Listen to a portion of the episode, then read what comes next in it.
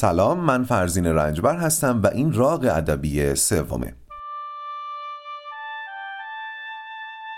این اپیزود به سفارش جاب ویژن تهیه شده.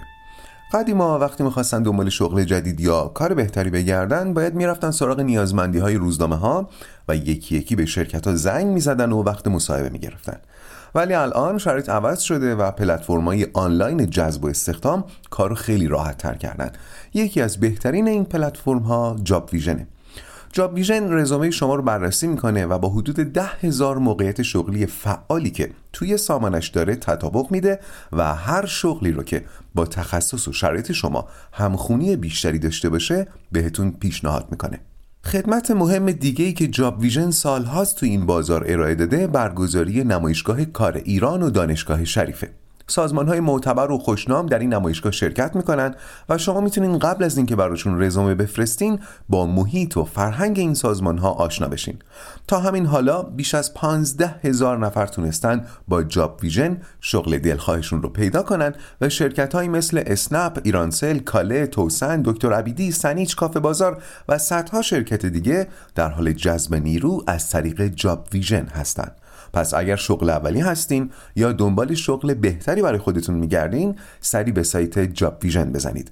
jobvision.ir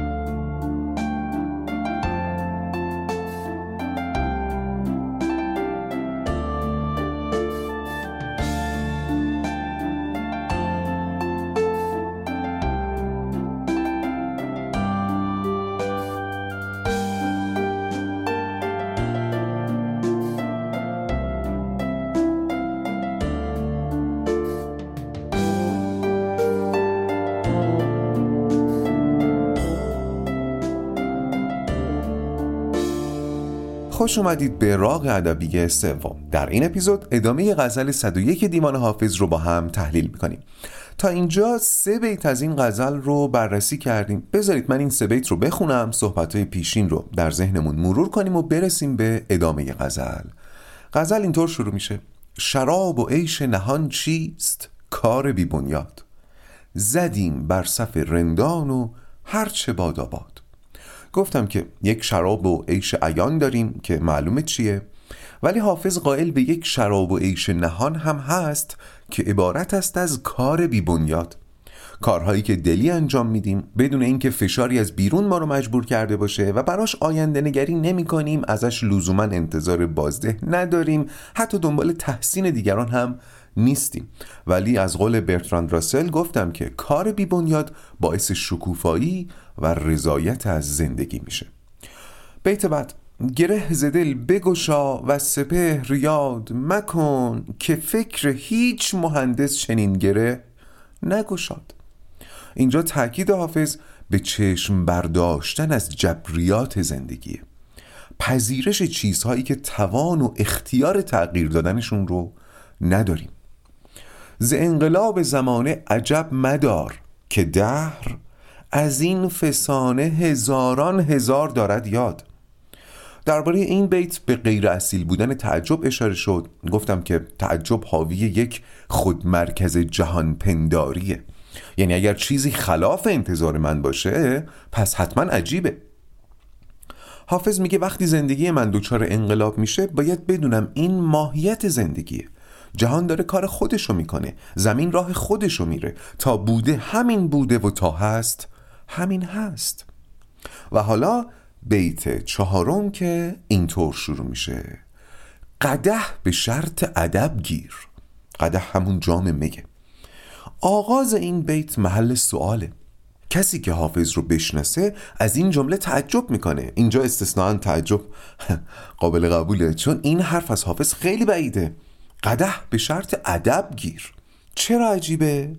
چون حافظ روی ادب تاکید کرده. در حالی که در نگاه حافظ ادب اون ارزش عرفی رو نداره و اینو میشه از غزلیات دیگش هم فهمید.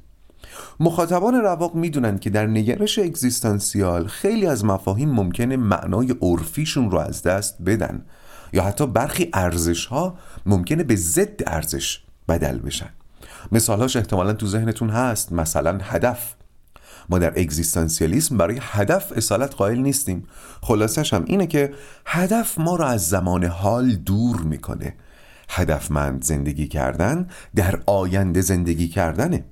البته تاکید هم کردم که در زمانه ما و احتمالا همیشه گریزی از هدف نبوده و نیست. بالاخره برای اینکه بتونیم گلیممون رو از آب بیرون بکشیم باید اهداف کوتاه مدت تا بلند مدت داشته باشیم. ولی اصالتی براش قائل نیستیم. یا مفهوم دیگه مثل امید. یادتونه دیگه نیچه دشمن امید بود و امید رو دشمن انسان می‌دونست. چون امید هم مثل هدف با لحظه اکنون ارتباط نداره. مال آینده نیامده است. ما به آینده امیدواریم. آینده نیامده. خب اینا رو گفتم که بگم ادب هم همینطوره. نیچه و شوپنهاور میگن ادب ابزاره. ابزاری برای فریب دادن دورنگی ریاکاری. و ادب قائم به خودش نیست. این خیلی مهمه. یعنی چی قائم به خودش نیست؟ بذارید مثال گل رشد بزنم. فرض کنید شما قراره برید به یک وزارت خونه تا یک وزیر رو ملاقات کنید. شما از لحظه ورود با نگهبان، نظافتچی، کارمند ساده، مدیر، مشاور، رئیس دفتر و نهایتا خود وزیر روبرو میشین. آیا ادبی که به اینها نشون می‌دید یکسانه؟ خیلی بعیده کسی دقیقا همون رفتاری رو که با نگهبان داره با شخص وزیر هم داشته باشه. منم چنین ادعایی ندارم. خود اون نگهبان و کارمند و مدیر همینطور نیستن. نگهبان هم به من یه سطحی از ادب رو نشون میده به وزیر سطح دیگری رو. ادب گوش کنید در واقع نشانگر ترازوی ماست وقتی آدم ها رو وزن می‌کنیم. یعنی اول آدم ها رو وزن می‌کنیم به میزان وزنشون بهشون عرض ادب می‌کنیم. خب مشخصا این با اصالت وجود منافات داره. اگر اصالت با وجود باشه که وزیر و کارمند فرقی با هم ندارن. ادب بر اساس اصالت ماهیت رعایت میشه. اما توجه داشته باشید اگر نیچه میگه امید اصالت نداره معنیش توصیه به یأس نیست. یا اگر حافظ میگه ادب اصالت نداره معنیش توصیه به بددهانی و زشتگویی نیست. یه نفر ممکنه برای پول اصالت قائل نباشه ولی قرارم نیست گشنه بمونه. منظور از غیر اصیل بودن ادب اینه که راه نیفتیم با ادب مردم رو متر کنیم. به وزیر ده تا احترام بذاریم به مدیر هشت و به کارمند پنج تا. پس در نگاه نیچه و حافظ ادب اصالت نداره هرچند باز هم گریزی ازش نیست. ما باید نظر به تغییرات 20 درصدی داشته باشیم و من فکر می‌کنم بیمحل کردن ادب باید از بالا شروع بشه. یعنی به جای اینکه به اون آقایی که وارد وزارت خونه شده توصیه کنیم ادب رو ابزار نکنه بهتره به اون وزیر توصیه کنیم که ادب رو ملاک قرار نده. یعنی اگر من رفتم به وزیر گفتم بر من منت گذاشتید که این حقیر رو به شرف زیارتتون رسوندین اون وزیر وقعی برای این لفوازی قائل نشه. اما نکته مهم این که ما ادب رو با تربیت اشتباه نگیریم. ادب و تربیت یکی نیستن و تربیت هم اصالت داره و هم لازمه. تربیت یعنی چی؟ یعنی ما باید به بچه‌هامون یاد بدیم بند کفششون رو ببندن. این تربیته باید به بچه‌هامون یاد بدیم چطور اعتماد کنن. به کی اعتماد کنن به کی نکنن. چطور نبگن. اگه خونه تنها بودن چطور از عهده خودشون بر بیان؟ چطور مستقل بشن؟ اینا تربیت دیگه. و تربیت اصالت داره و قائم به خودشه. بعیده کسی بگی من به بچم اسم گلها و رنگا رو یاد نمیدم. یادش نمیدم چطور پس انداز کنه. غذا خوردن یادش نمیدم مستقل بودن رو یادش نمیدم. اصلا آموختن زبان یعنی تربیت. مگه میشه بگی من به بچم حرف زدن یاد نمیدم؟ تفاوت مهم ادب و تربیت اینه که ادب کاملا عرفیه. مثلا ممکنه در یه جای دنیا دراز کردن پا پیش بزرگترا بیادبی باشه بعد یه جای دیگه نشانه خضوع و تلقی بشه. می‌بینید؟ اصالت نداره یعنی همین. ولی حیات بشر در گروه تربیته. یه نکته دیگه این که ادب رو با احترام هم نباید اشتباه بگیریم. احترام به قانون احترام به حق دیگران احترام به طبیعت. اینکه من به طبیعت احترام بذارم ربطی به ادب نداره. ادب یه جورایی میشه گفت همون لفظی های تعارفگونه است. ولی احترام هم زیر مجموعه تربیته. حتی مقوله حساسیت برانگیزی مثل احترام به بزرگترها زمانی اصالت داره که از درک کردن ناشی بشه. یعنی اگر ما انتظار داریم بچه هامون به پدر مادرمون احترام بذارن باید تلاش کنیم بهشون یاد بدیم بزرگترها رو درک بکنن. یه مثال ساده این که من جای نشستنم رو به یک آقای مسن تعارف می‌کنم نه به خاطر موی سفیدش به خاطر اینکه درک می‌کنم ایستادن برای ایشون سختتر از منه. می‌بینید اینطور قائم به خودشه نه قائم به تعاریف عرفی. پس چی شد؟ در نگاه اگزیستانسیال ادب اصالت نداره در نگاه حافظ هم. حالا برگردیم به غزل 101 جایی که حافظ در بیت چهارم یهو میگه قده به شرط ادب گیر. و در ادامه قده به شرط ادب گیر زن که ترکیبش زکاسه سر پرویز و بهمن است و قباد. اینا سه از پادشاهان بزرگ ایران باستان هستند حافظ میگه جام باده رو با ادب دستت بگیر. چرا؟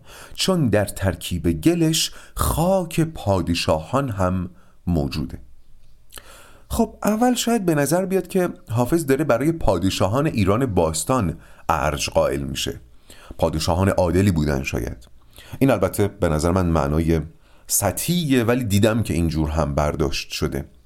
اما در بیشتر تفسیرهایی که من دیدم اینو خیامی تفسیر کردن. یعنی در واقع حافظ داره نهیب می‌زنه که منزل آخر هممون خاک حتی پادشاهان. بله این برداشته غلطی نیست ولی اگر از من بپرسید میگم این بیت جزو معدود ابیات تنز دیوان حافظه. حافظ اینجا داره تننازی می‌کنه. شاید اگه یه خاطره براتون بگم منظورم روشن بشه. من دوران تینیجری 16 سالگی یه دوستی داشتم که یه بار یه کتونی آدیداس به قول خودش اصل از خارج براش آورده بودن و این کتونی ایار شیک پوشی ایشون شده بود و فقط جایی میپوشیدش که دخترها هم حضور داشته باشن. در واقع این کتونی براش ابزار جلب توجه دخترها بود. مثلا خونه پدر بزرگش که می‌رفت نمیپوشیدش ولی اگر خونه دوست پدرش می‌رفتن که یه دختر همسن خودمون داشت آدیداس میپوشید. حتی اگر جایی می‌رفتیم که انتظار حضور دختری رو نداشتیم ولی اتفاقی چند تا دختر هم پیداشون می‌شد این دوست من می‌گفت کاش آدیداس پوشیده بودم. بعد جوری شده بود که اگر جایی می‌خواستن دعوتش کنن که می‌دونستن دختر هم هست بهش می‌گفتن آدیداس بپوش. یعنی ابزارت هم همراهت باشه. حالا این آدیداس رو معادل ادب بگیرید حافظ داره به تعنه و شوخی خطاب به عامه ای که ادب ابزارشونه میگه مگه در محضر بزرگان ادب رو رعایت نمی کنی؟ پس قده رو هم به شرط ادب بگیر چون در ترکیبش خاک پادشاهان هست آدیداس بپوش اینجا روشن شد؟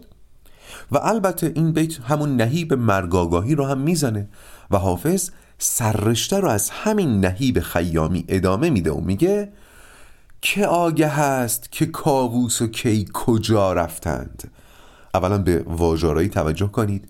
که آگه هست که کاووس و کی کجا رفتند. پنج تا که داره. که واقف است که چون رفت تخت جنبر باد. حافظ میگه کاووس و کیخسرو پادشاهان بزرگی بودن ولی وقتی مردن تموم شدن اینو در نظر داشته باشید که اطلاعات امروز ما از ایران باستان و شاهانش نسبت به زمان حافظ خیلی بیشتره. اونم به مدد علم باستان شناسی وگرنه در زمان حافظ اینا فقط اسامی توی کتاب بودن. چیز خاصی در موردشون نمی‌دونستن. پس حرفش اینه. هر قدر هم که بزرگ بشی در برابر مرگ ناچیزی و شاید خطاب به همون مردمان معدب میگه ببین داری رو دیوار کیادگاری می نویسی اینا خودشون مقهور مرگن. اونی که باید باش معامله کنی مرگه. باید به مرگ خضوع کنی. همون حرفی که اگزیستانسیالیستا می‌زنن. تمام این حرفها اشاراتی به بیثباتی ده رو بیوفایی دنیا داره دیگه. دنیایی که به پادشاهان هم رحم نکرده. در بیت بعد حافظ یه پرده دیگه از بیرحمی دنیا بر میداره و میگه دیگه از عاشق مظلومتر که نداریم. این دنیا به عاشقان هم رحم نکرده و نمی‌کنه. دیگه از فرهاد صاف و ساده تر؟ جهان به او هم تفقد نکرد. انگار داستان فرهاد برای حافظ خیلی گران بوده. ناکامی فرهاد خیلی به غیرت حافظ برخورده. باز یاد اون بیتش میفتم که میگه جهان سست است و بی بنیاد. از این فرهاد کش فریاد که کرد افسون و نیرنگش ملول از جان شیرینم. یعنی نیرنگی که دنیا به فرهاد زده جوری تلخه که از زندگی سیرم می‌کنه. حالا در این غزل و در ادامه وصف ناکامی شاهان میگه ز حسرت لب شیرین هنوز می‌بینم که لاله میدمد از خون دیده فرهاد. خب ایرانی ها از قدیم معتقد بودن که لاله از خون پاک رویده. حالا یا خون دل عاشق یا خون چشمش یا خون شهید. حافظ میگه تو که می‌بینی جهان با فرهاد چه کرد؟ چطور می‌تونی هنوز ازش انتظار مروت داشته باشی؟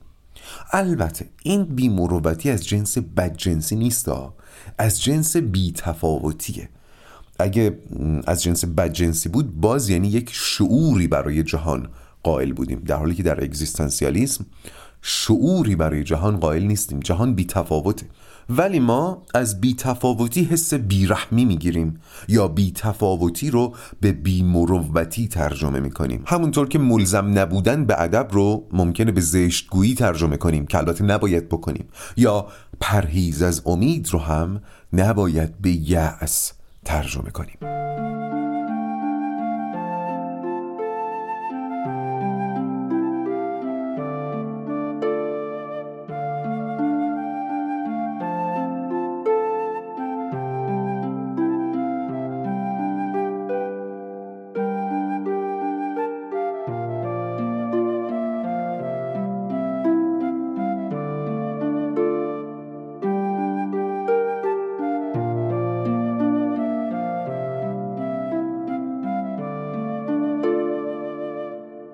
در ادامه غزل حافظ دوباره سرنخ جدیدی انتخاب می‌کنه لاله. چون لاله خود شبیه جامه و حتی توش هم که نگاه کنی هرچی عمیقتر میشه رنگش تغییر می‌کنه شعرا لاله رو به جام می تشبیه کردن. حافظ میگه مگر که لاله بدانست بی وفای در کتاب بزاد و بشد جام میز کف ننهاد. این بیت سوالیه دیگه. به این جور سوال ها میگن پرسش بلاغی. یعنی شاعر یه سوال می‌پرسه ولی واقعا دنبال این نیست که مخاطب دستشو ببره بالا و جواب بده. بلکه خود سوال داره جواب رو میگه. میگه ببین گویا لاله زودتر از من و شما به بیوفایی دنیا پی برده ها چون از وقتی به دنیا میاد تا وقتی از دنیا میره جام می دستشه. مگر که لاله بدانست بی وفای دهر کتاب بزاد و بشد جام میز کف ننهاد. حافظ در واقع با این پرسش بلاغی داره میگه من هر چی در کار دنیا عمیق شدم دیدم برای اینکه بتونیم در این جهان آری از معنی و بی توجه دووم بیاریم تنها چاره همون کاریه که لاله می‌کنه. مستی و جام به دستی. حالا این مستی رو هر کی یه جور معنی می‌کنه. مست عشق الهی مست الکل در لحظه حاضر بودن و تعابیر دیگه. در بیت بعد حافظ منظورش رو معکد می‌کنه و میگه بیا بیا که زمانی زمی خراب شویم مگر رسیم به گنجی در این خراب آباد. حافظ میگه جهان یک خراب آباده. آرایه تزاد خب بعضی خرابه ها ممکنه محل دفن گنج باشن دیگه. حافظ میگه در این خرابه دنیا اگر هم گنجی باشه برای پیدا کردنش باید اول مست باشی. یا شایدم اون گنج خود مستی باشه.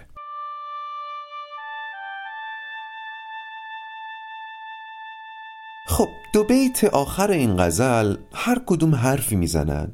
من اجازه می‌خوام اول بیت آخر رو بخونم چون تفسیر بیت یکی مونده با آخر مقدمه لازم داره.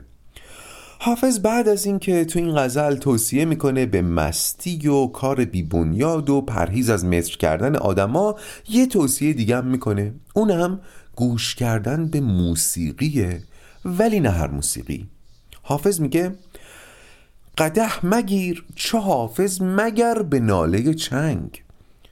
که بسته اند بر ریشم طرب دل شاد.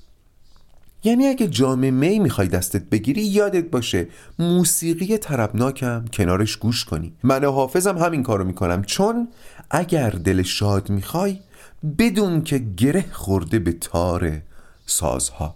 خب اول من یه توضیح بدم. ببینید ما یک شهود قلبی داریم. که احتمالا همه باش آشنا هستید. شهود قلبی یک مفهوم عرفانیه که امثال مولانا و سهروردی خیلی بهش پرداختن. مثلا خیلی ها وجود خدا رو هم شهودی پذیرفتن. یعنی حتی میگه من با ادله کاری ندارم. چه ادله که وجود خدا رو اثبات می‌کنن چه ادله که وجود خدا رو نفی می‌کنن. میگه من در اعماق قلبم وجود خدا رو حس می‌کنم. این میشه شهود عرفانی. ولی یک شهود عقلی هم داریم. فرض کنید من به شما بگم اگر پدر و مادری همدیگر رو دوست داشته باشن و به هم احترام بگذارن بچه ها هم همینطور خواهند شد. اهل محبت و احترام. احتمالا تعداد زیادی از شما این حرف منو قبول می‌کنین چون جوریه که شما رو به شهود عقلی میرسونه. و شما برای پذیرفتن این گزاره از من لینک معتبر نتایج تحقیقات علمی نمی‌خواین. در حالی که گزاره در واقع درباره علوم تربیتیه. متوجه شدین شهود عقلی چیه؟ حالا ازتون می‌خوام با شهود عقلی این قسمت رو گوش کنید. گزاره من اینه. اگر زیاد در معرض ناله و شکوه و یأس دیگران قرار بگیریم ما هم نالان و شکوهگر و معیوس خواهیم شد خواه ناخواه متأثر خواهیم شد اینو می‌تونید با شهود عقلی از من بپذیرید؟ حالا با این گزاره هم می‌تونید موافق باشید که هنر واقعی حاوی برون ریزی حسی هنرمنده فکر می‌کنم سر اینم بتونیم توافق کنیم.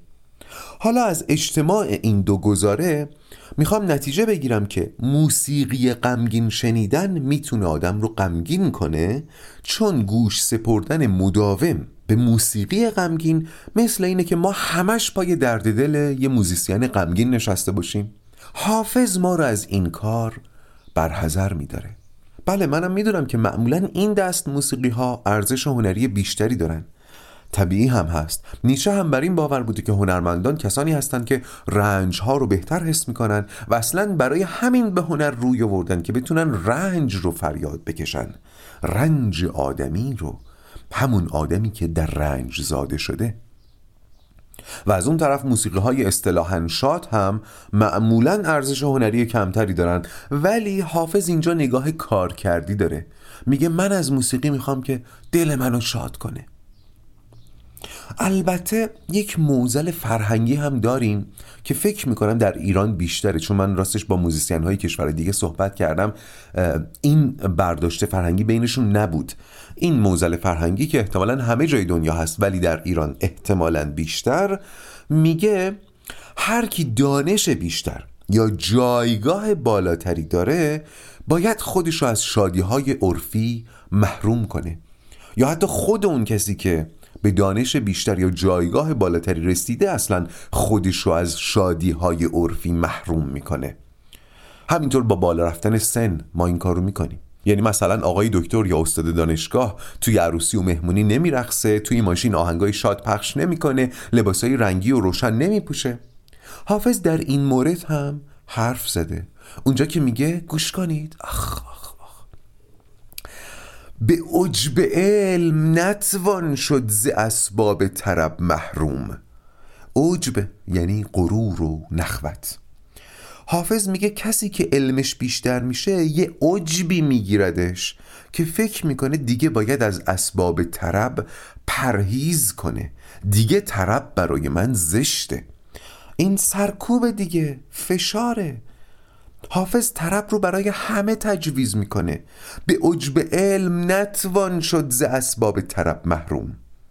البته منم قائلم به این که بیشتر موسیقی های پاپ امروز ما حتی ارزش یک بار شنیدن هم نداره ولی موسیقی های شادی که ارزش شنیدن دارن هم کم نیستن. پس به توصیه حافظ موسیقی شاد گوش کنید و از دستفشانی و پایکوبی هم کم نگذارید بی ملاحظه سن و جایگاه و مقام و علم.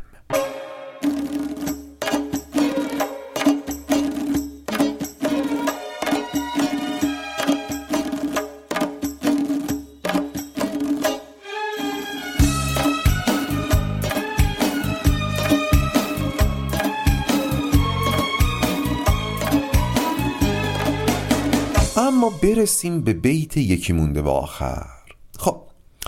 می‌دونیم که دو شاعر نامدار شیرازی یعنی جنابان مستطاب سعدی و حافظ زندگی شخصیشون تفاوت داشته.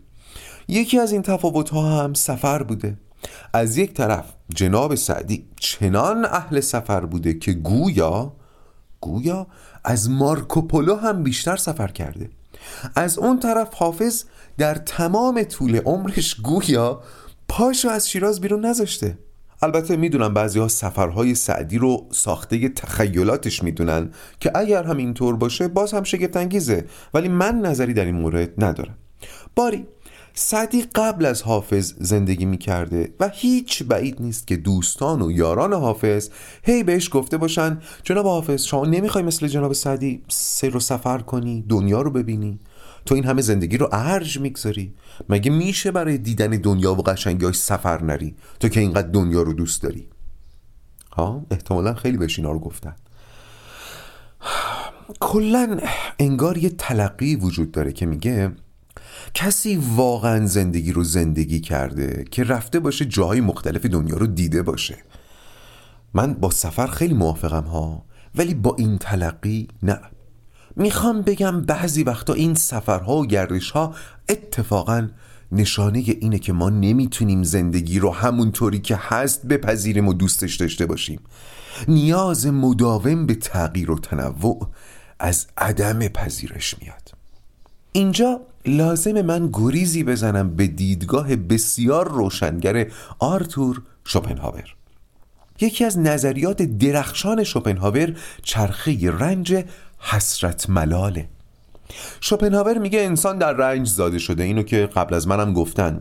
اما من میگم یکی از مهمترین این رنج ها یک رنج دائمیه که بین حسرت و ملال در نوسانه. و اصلا این چرخه خودش یک سائق سوق دهنده است. موتور محرک بسیاری از تلاش های انسان حسرت نداشته ها و ملال داشته هاست آخ. اصلا اهدافی که ما در زندگی برای خودمون انتخاب می‌کنیم بر اساس حسرت هاست.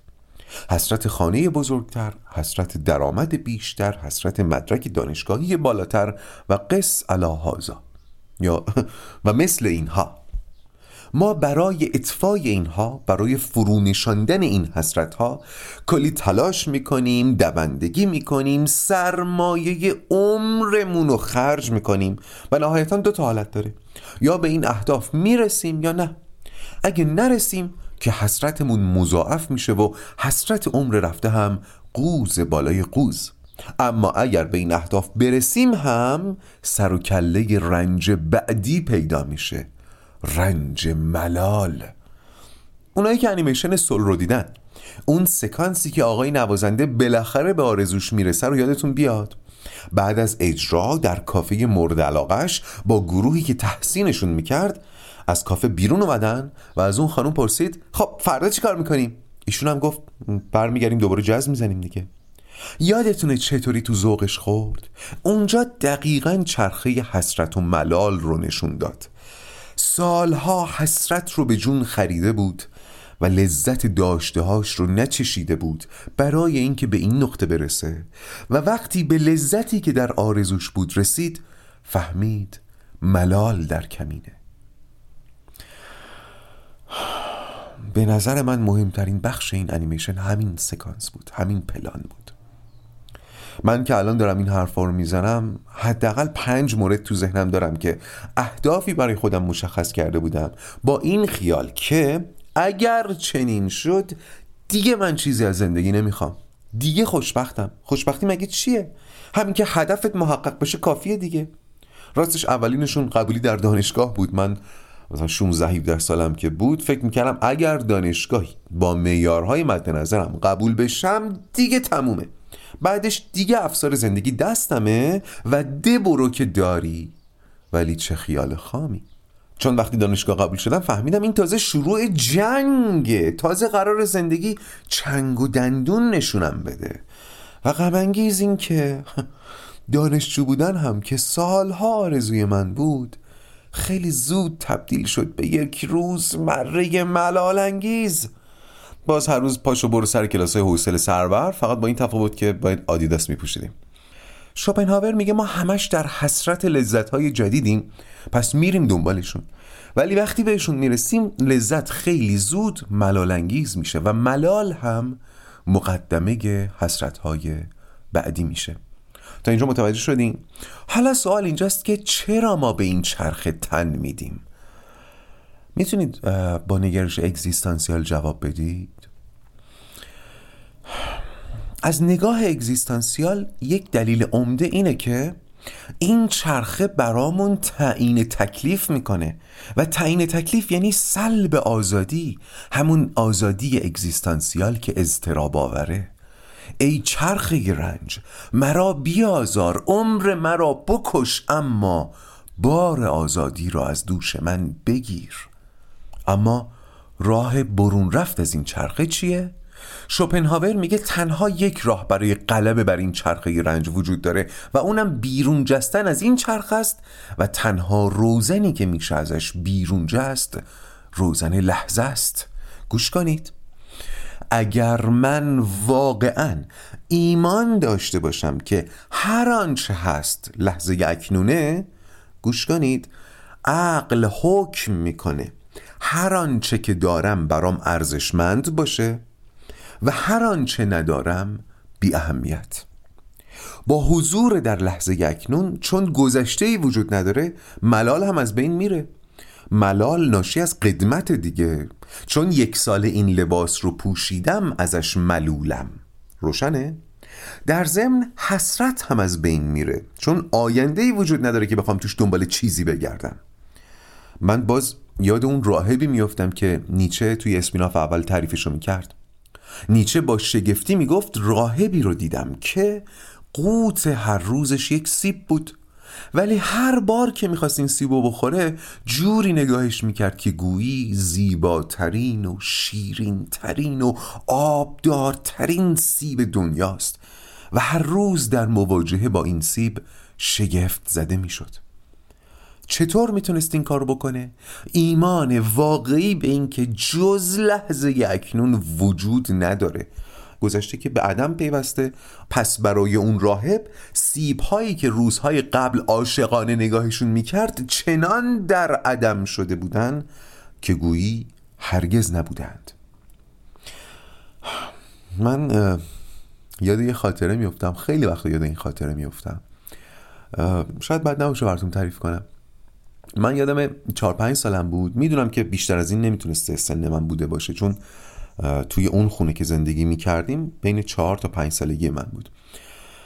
یادم چهار پنج سالم بود که پدرم یه شب با یه کیسه پر از سیب زمینی ریز اومد خونه. مادرم گفت بچه ها باباتون سیب زمینی خریده بخوریم. بعدم سیب زمینی رو چید توی ظرف و آورد گذاشت جلومون منم تو عالم بچگی هاج و واج مونده بودم که یعنی واقعا الان قرار سیب زمینی ها رو قاش کنیم خام خام بخوریم. ولی مادرم اولین سیب زمینی رو که از وسط قاچ کرد من یهو با شگفتی داد زدم نگاه توش دم تاووسه در واقع سیب زمینی نبودن کیوی بودن. من تا اون موقع کیوی نخورده بودم. و هنوز وقتی یاد اون شگفتی میافتم با خودم میگم همه چیز دنیا همینقدر شگفت انگیزه ها اما چیزی که نمی‌ذاره از شگفتی دنیا حز کنیم چیه؟ ملال. عادت. چی می‌شد اگر من هر بار که کیوی رو قاچ می‌کردم با شگفتی فریاد می‌زدم؟ نگاه توش دم تاووسه چه دنیای عجیبی می‌شد. چه دنیای شگفتانگیزی می‌شد. در واقع اینطور بگم این دنیا شگفتانگیز هست. ما نمی‌تونیم دچار شگفتی بشیم. باری. با این مقدمه از شوپنهاور برگردیم به غزل. گفتم احتمالا خیلی می اومدن به حافظ می‌گفتن نمی‌خوای بری سفر نمی‌خوای دنیا رو ببینی. و حافظ چی جواب می‌داده؟ می‌گفته نمی‌دهند اجازت مرا به سیر و سفر. نسیم باد مسلا و آبی رکناباد این بیت یعنی چی؟ یعنی حافظ شست سال تمام هر بار که نسیم مسلا به صورتش میخورده درست در لحظه حال حاضر می‌شده و بدون اینکه حس ملال کنه از لحظه و نسیم لذت میبرده و هر بار که کنار آب رکناباد می‌رفته از دیدن تراوت و شنیدن صدای آب شگفت زده می‌شده و حسرت دیدن آبشار نیاگارا رو هم نمیخورده. که اگر چنین بود اگر از این تکرار دچار ملال می‌شد احتمالا سفر می‌رفت. حسرت و ملال سم زندگی اصیل هستند که از پی هم میان و راه برون رفت از این چرخه رنج لحظه رو زندگی کردنه. نیاز به تنوع گوش کنید میگم نیاز به تنوع نه من خود تنوع.